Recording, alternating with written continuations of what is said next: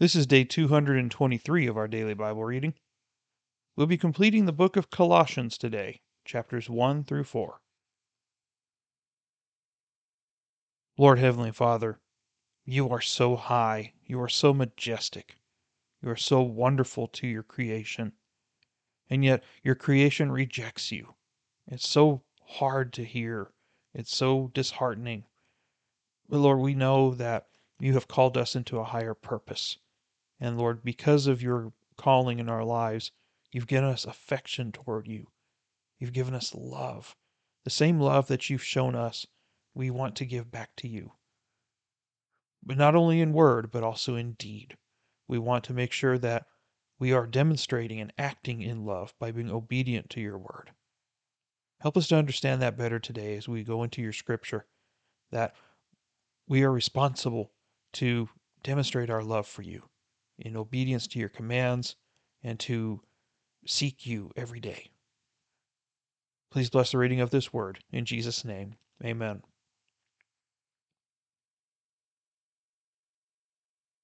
Paul, an apostle of Jesus Christ by the will of God, and Timothy, our brother. To the saints and faithful brethren in Christ who are at Colossae. Grace to you and peace from God our Father. We give thanks to God, the Father of our Lord Jesus Christ, praying always for you, since we heard of your faith in Christ Jesus, and the love which you have for all the saints, because of the hope laid up for you in heaven, of which you previously heard in the word of truth, the gospel, which has come to you. Just as in all the world also, it is constantly bearing fruit and increasing, even as it has been doing in you also, since the day you heard of it and understood the grace of God in truth.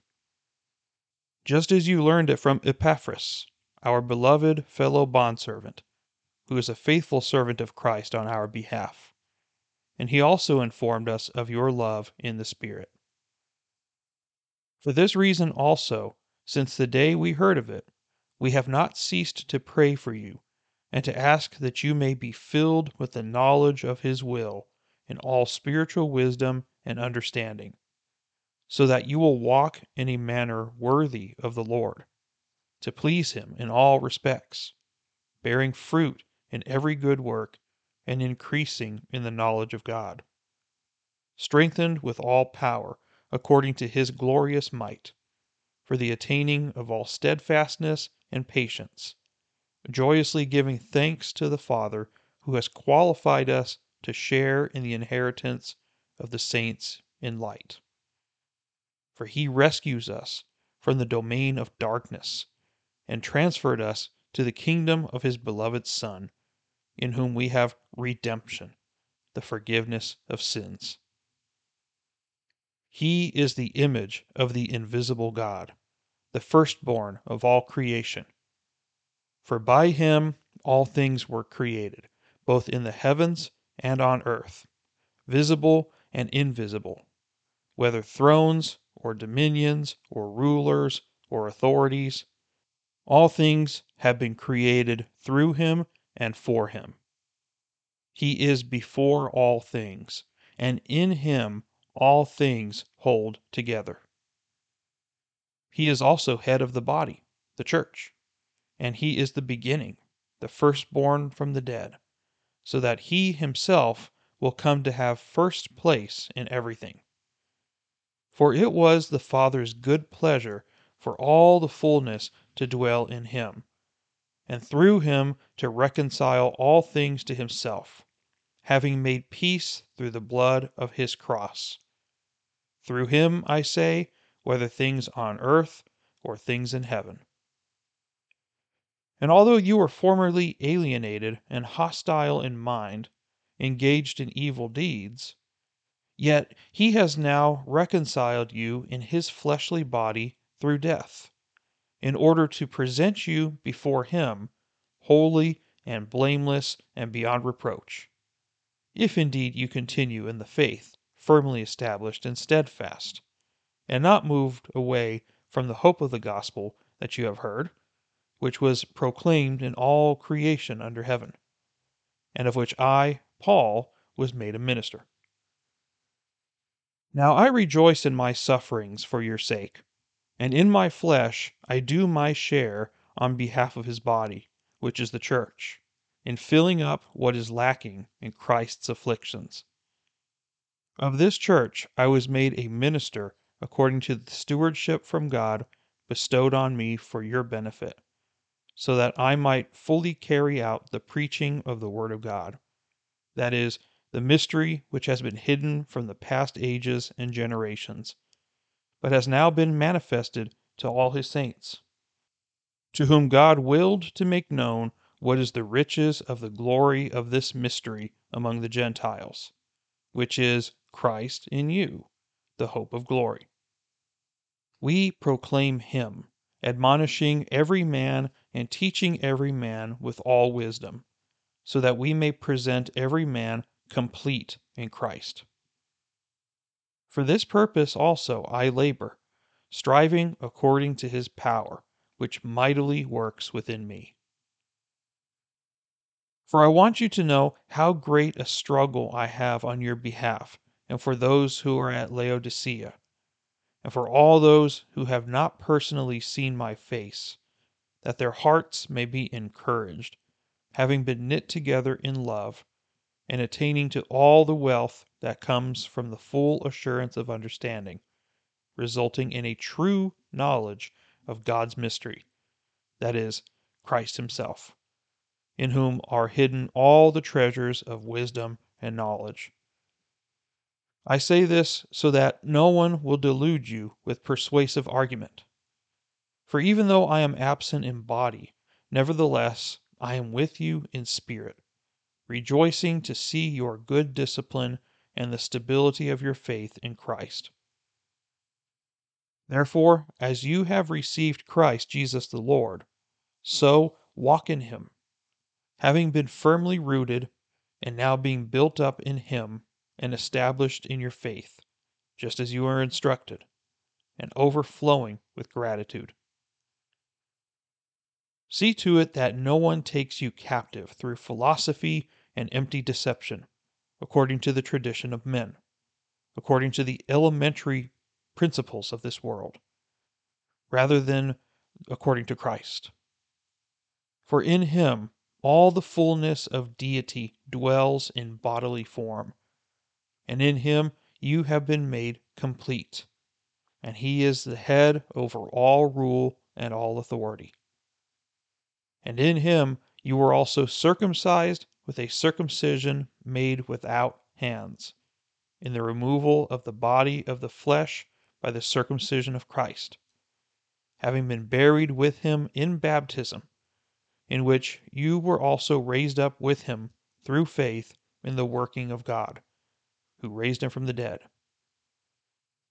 When you were dead in your transgressions and the uncircumcision of your flesh, he made you alive together with him, having forgiven us all our transgressions, having cancelled out the certificate of debt consisting of decrees against us, which was hostile to us, and he has taken it out of the way, having nailed it to the cross. When he had disarmed the rulers and authorities, he made a public display of them, having triumphed over them through him. Therefore, no one is to act as your judge in regard to food or drink, or in respect to a festival, or a new moon, or a Sabbath day, things which are a mere shadow of what is to come. But the substance belongs to Christ. Let no one keep defrauding you of your prize by delighting in self abasement and the worship of angels taking his stand on visions he had seen, inflated without cause by his fleshly mind, and not holding fast to the head, from whom the entire body, being supplied and held together by the joints and ligaments, grows with a growth which is from God. If you have died with Christ to the elementary principles of the world, why, as if you were living in the world, do you submit yourself to decrees, such as do not handle, do not taste, do not touch, which all refer to things destined to perish with use, in accordance with the commandments and teachings of men. These are matters which have, to be sure, the appearance of wisdom in self made religion, and self abasement, and severe treatment of the body, but are of no value against fleshly indulgence. Therefore, if you have been raised up with Christ, keep seeking the things above, where Christ is, seated at the right hand of God. Set your mind on the things above, not on the things that are on earth. For you have died, and your life is hidden with Christ in God. When Christ, who is our life, is revealed, then you also will be revealed with him in glory. Therefore, consider the members of your earthly body as dead to immorality, impurity, passion, evil desire, and greed, which amounts to idolatry. For it is because of these things that the wrath of God will come upon the sons of disobedience. And in them you also once walked, when you were living in them. But now you also put them all aside anger, wrath, malice, slander, and abusive speech from your mouth. Do not lie to one another since you laid aside the old self with its evil practices, and have put on the new self, who is being renewed to a true knowledge according to the image of the one who created him. A renewal in which there is no distinction between Greek or Jew, circumcised and uncircumcised, barbarian, Scythian, slave and freedman, but Christ is all and in all. So, as those who have been chosen of God, holy and beloved, put on a heart of compassion, kindness, humility, gentleness, and patience, bearing with one another, and forgiving each other. Whoever has a complaint against anyone, just as the Lord forgave you, so also should you. Beyond all these things, put on love which is the perfect bond of unity. Let the peace of Christ rule in your hearts, to which indeed you were called in one body, and be thankful. Let the word of Christ richly dwell in you, with all wisdom, teaching and admonishing one another with psalms and hymns and spiritual songs, singing with thankfulness in your hearts to God. Whatever you do, in word or deed, do all in the name of the Lord Jesus, giving thanks through him to God the Father. Wives, be subject to your husbands, as is fitting to the Lord. Husbands, love your wives, and do not be embittered against them. Children, be obedient to your parents in all things, for this is well pleasing to the Lord. Fathers, do not exasperate your children, so that they will not lose heart. Slaves, in all things, obey those who are your masters on earth, not with external service, as those who merely please men, but with sincerity of heart, fearing the Lord. Whatever you do, do your work heartily, as for the Lord, rather than for men knowing that from the Lord you will receive the reward of the inheritance. It is the Lord Christ whom you serve. For he who does wrong will receive the consequences of the wrong which he has done, and that without partiality. Masters, grant to your slaves justice and fairness, knowing that you too have a master in heaven. Devote yourselves to prayer, keeping alert in it with an attitude of thanksgiving, praying at the same time for us as well, that God will open up to us a door for the word, so that we may speak forth the mystery of Christ, for which I have also been imprisoned, that I may make it clear in the way I ought to speak. Conduct yourselves with wisdom toward outsiders, making the most of the opportunity.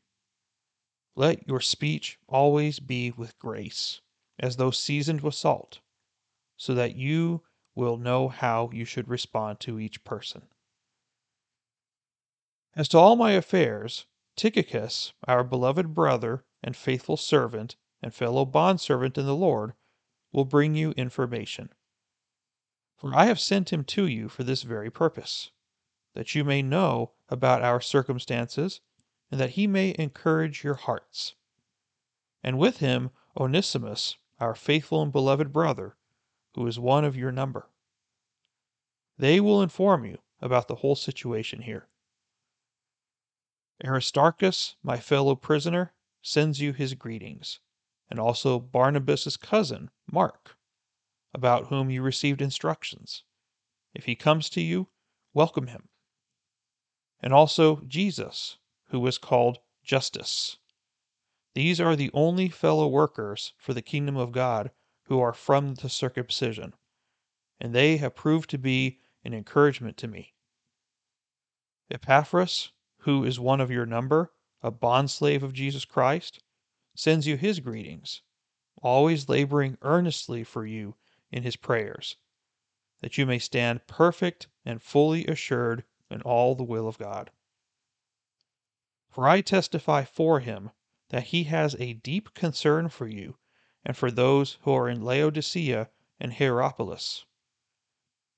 Luke, the beloved physician, sends you his greetings, and also Demas. Greet the brethren who are in Laodicea and also Nympha and the church that is in her house. When this letter is read among you, have it also read in the church of the Laodiceans. And you, for your part, read my letter that is coming from Laodicea. Say to Archippus, Take heed to the ministry which you have received in the Lord, that you may fulfill it. I, Paul, write this greeting with my own hand. Remember my imprisonment. Grace be with you.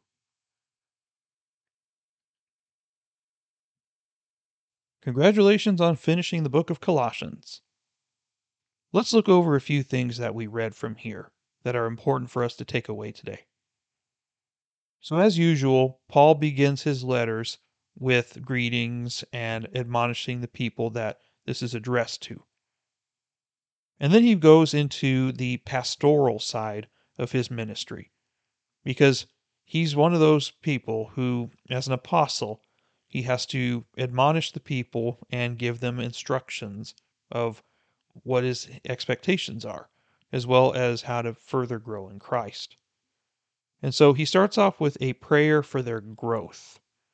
And you see that through the second half of chapter 1. For example, in verse 10, he'll say that they need to walk in a manner worthy of the Lord, to please Him in all respects, bearing fruit in every good work, and increasing in the knowledge of God. Can we say that we're doing that? Because this is basic church 101. This is basic believer behavior. If we're not trying to walk in respect to God's commands and his expectations for us, if we're not trying to please him in all things, and we're not bearing any fruit, then there's something very wrong. How do we bear fruit? Well, we have results from our faith. not saying that the works save you, because they don't, but there should be evidence of what you believe by how you serve your church, the kind of reputation you've built for yourself within the workplace or within your family, something to show that you are godly and that you are pursuing godliness. How well do you know your Bible? Do you attend Bible studies at church? Are you volunteering and active in serving your church? Those are all healthy signs that you are walking in a manner worthy of the Lord. And if you're not, then there's always opportunities to do better. Why? Why should we do this? Well, verse 13 because he rescued us from the domain of darkness, and he transferred us to the kingdom of his beloved Son, in whom we have redemption, the forgiveness of sins. That's why. He saved you from the darkness. He is your master now. Therefore, it is fitting for a slave to do the will of his master. He saved you from your sins and has redeemed you into his heavenly kingdom. That's the only reason we need. Then he gives a beautiful picture of what Jesus is like in his character. It says that he is the image of the invisible God, the firstborn of all creation. So we have to be careful with this one. He has all the rights belonging to the firstborn. That doesn't mean that he was a created being. Okay? This is where a lot of people get this wrong. This is showing that he comes first. He is sovereign over all creation. Just how God the Father is the father figure, the Son is the firstborn because he has the inheritance of all the rights and all the privileges that come with being the Son of the sovereign God, even though Jesus is God. And so it's a very interesting dynamic. But you cannot understand this as him being a created being. Because, yes, he did come into the world as a human, but his spirit has been from eternity past. He is God. So we cannot get this wrong. He is not a created being, and if he was, he is not God. He would be no different than an angel or us, and he's well beyond that. So we cannot compare him to a created being because that's not what it's saying there. For by him all things were created. So Jesus Christ is credited here as being the one who created the entire universe,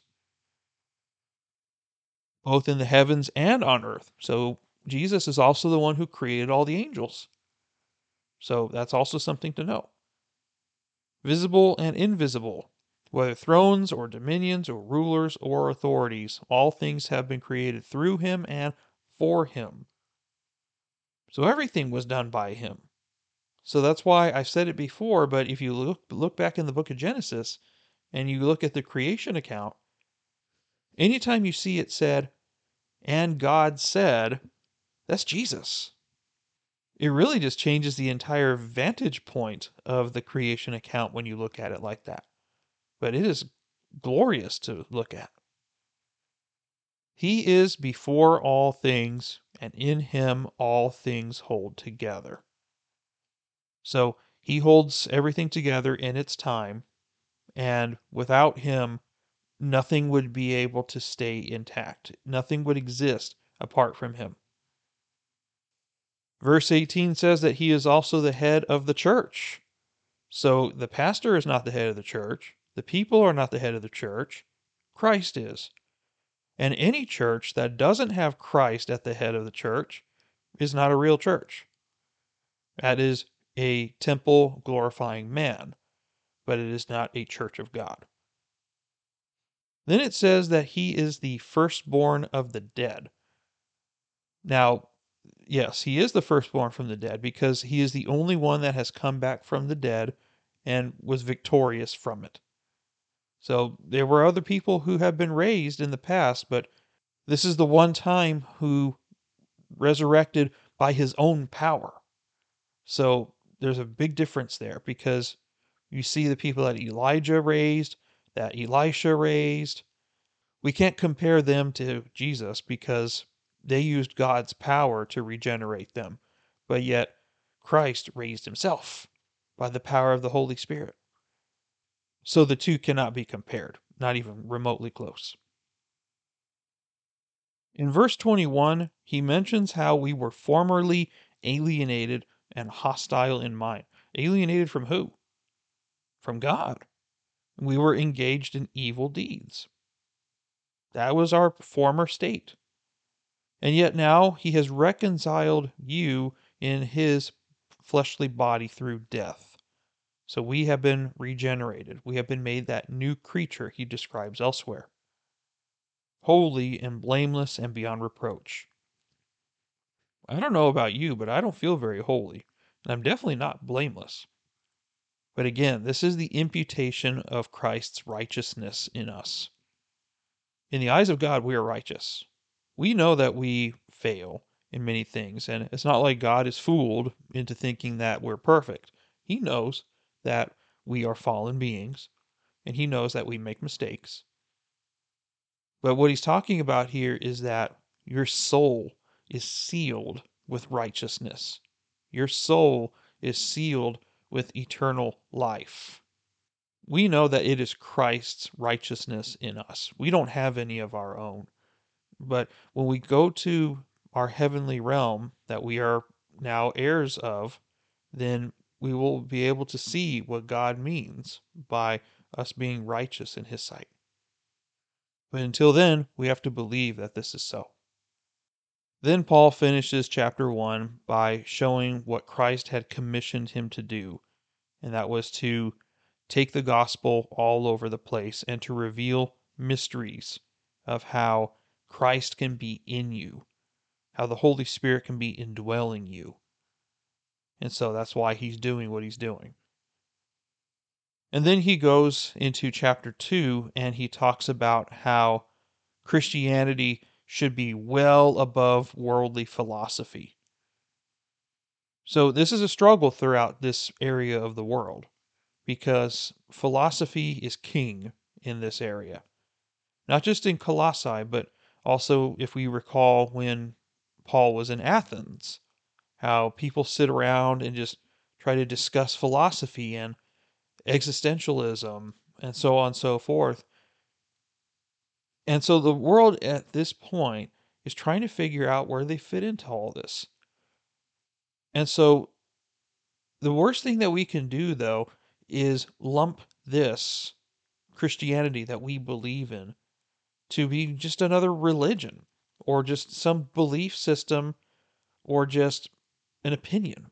Because it is not an opinion, we know that it is an objective fact. God really exists, whether you like it or not. Christ saves his people, whether you like it or not. The gospel needs to be preached, whether you like it or not. That is reality. And so it's very different than just an opinion. It is different than a philosophy, because philosophy is temporal, but a relationship with Jesus Christ is eternal. Big difference. And he knows that there's going to be people that will come to the church at one point and try to dissuade them. They'll use this very fancy talk and they will be able to put up a good persuasive argument and they'll try to convince you to stop believing what you're believing or to twist it. But what does he say in verse 6? As you have received Christ Jesus the Lord, so walk in him, having been firmly rooted and now being built up in him and established in your faith, just as you were instructed and overflowing with gratitude. Hold fast to what you know to be true. Stay rooted in that to where you're not going to be moved when these things come, where you can filter through that garbage easily because you know the truth that is in God's Word. That is what's required. That's why it's most important that we read our Bibles and we pray. Then the other thing that he mentions here is how highly exalted Christianity is over legalism. And we go back to the same argument about circumcision. We don't necessarily need to be physically circumcised to be a Christian, but it is the circumcision of the heart, which is described in the even as far as back as the Old Testament. Our circumcision was not made with hands.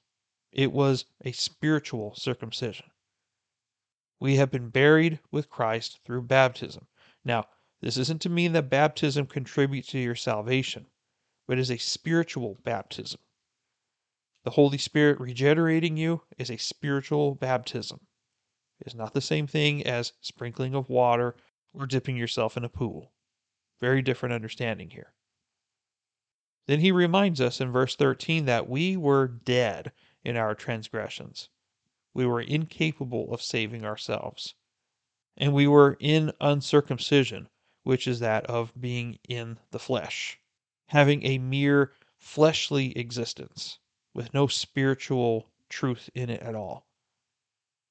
But he, Jesus Christ, canceled out the certificate of debt consisting of decrees against us. What is that? That's the law, right? He canceled out the certificate of debt and he nailed it to the cross. So that is why he's able to have that transfer of ownership because his blood paid the price. That is redemption. But not only did he do that, did he save us from this law, but also it says that he disarmed the rulers and authorities. That's interesting. The literal word here in the Greek is stripped. They were stripped, as in they were their weapons and their armor were taken away. And that's how you would see it in military terms. So all the weapons of warfare that the enemy has was taken away because of the cross. Can you believe that? That the cross is so powerful that evil can't touch it. And there's no wonder that when you're redeemed by the Holy Spirit, that you cannot be corrupted any longer. What I mean by corruption is you cannot lose your salvation. It cannot be tampered with. They could try to get to you mentally and psychologically, but they can't touch your spirit at that point. You're sealed with the Holy Spirit of promise as a pledge.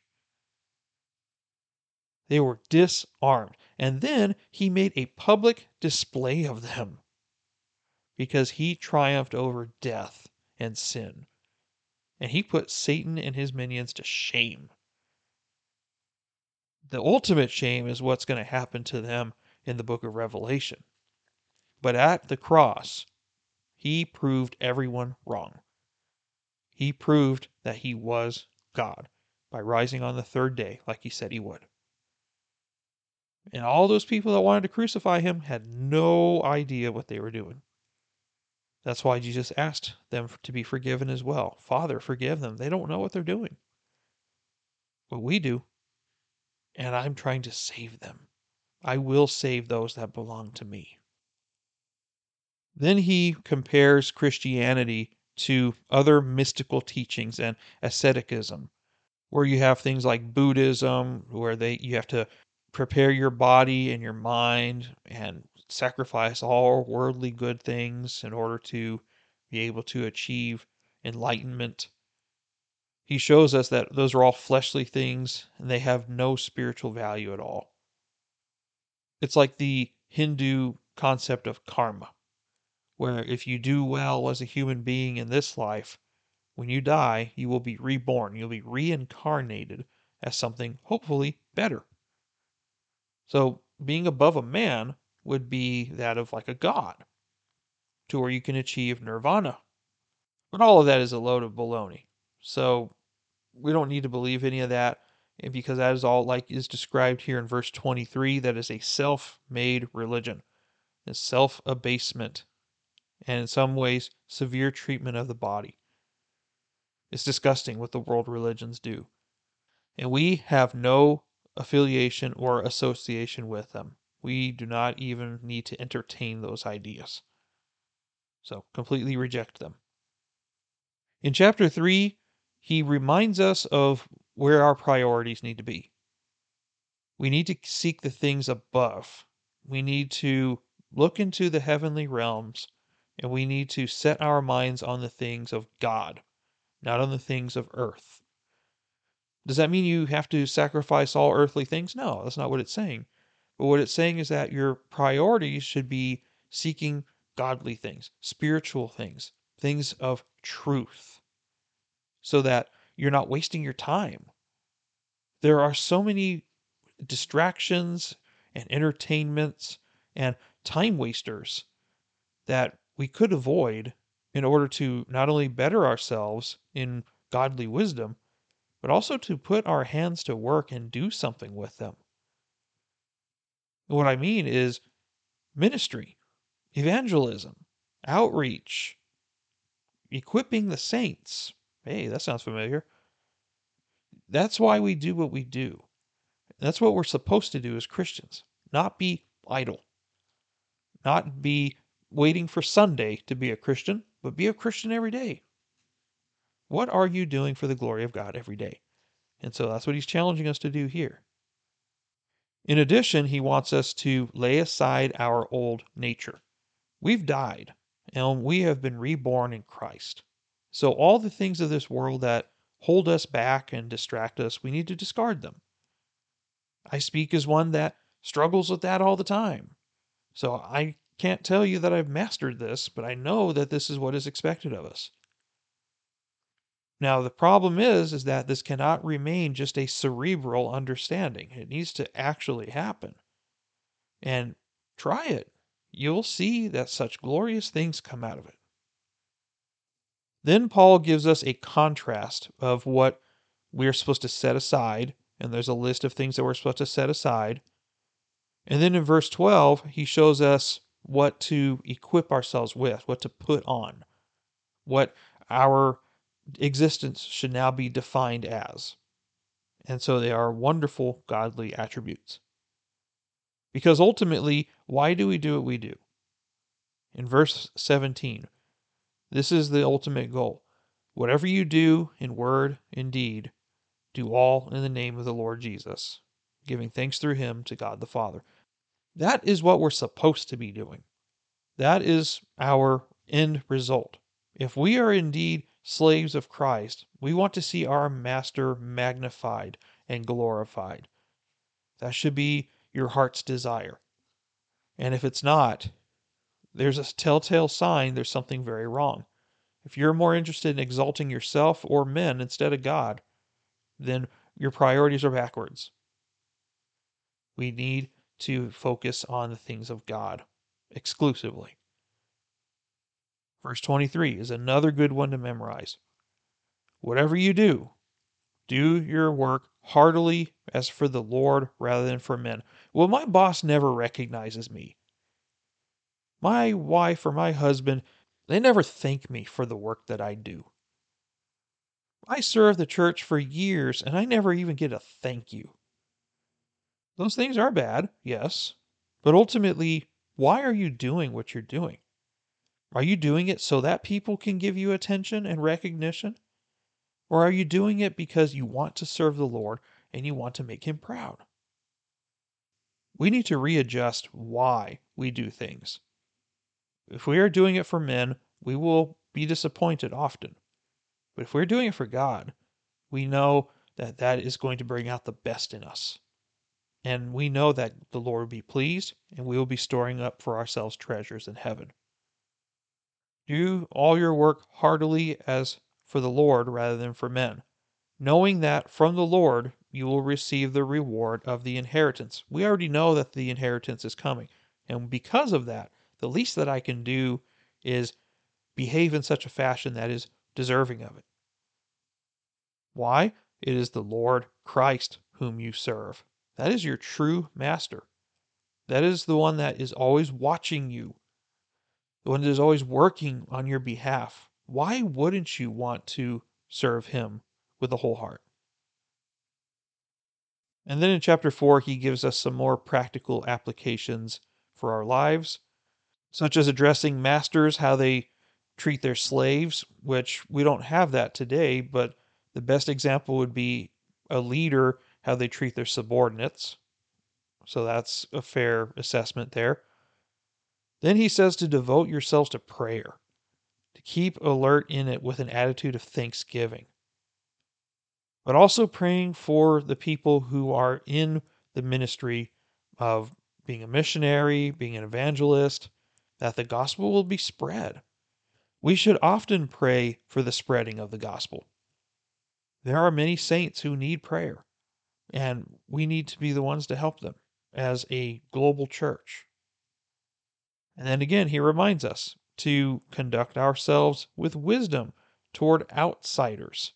We don't want to damage our witness. We want to be Christ like to them. We may be the only Christ they ever meet.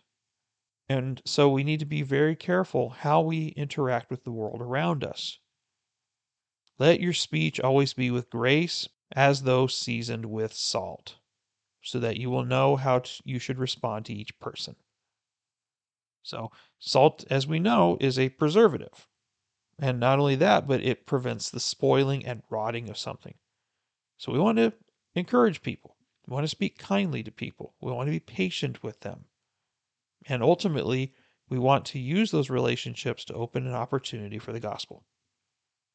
And then, of course, as he usually does, Paul will finish his letter with personal greetings and all the people who are wanting to greet the people of Colossae. And that completes the book of Colossians. Tomorrow we will begin the Thessalonians. And that's all I have for today. Thank you for listening. I'm Ryan, and we'll see you next time. Take care, and God bless you.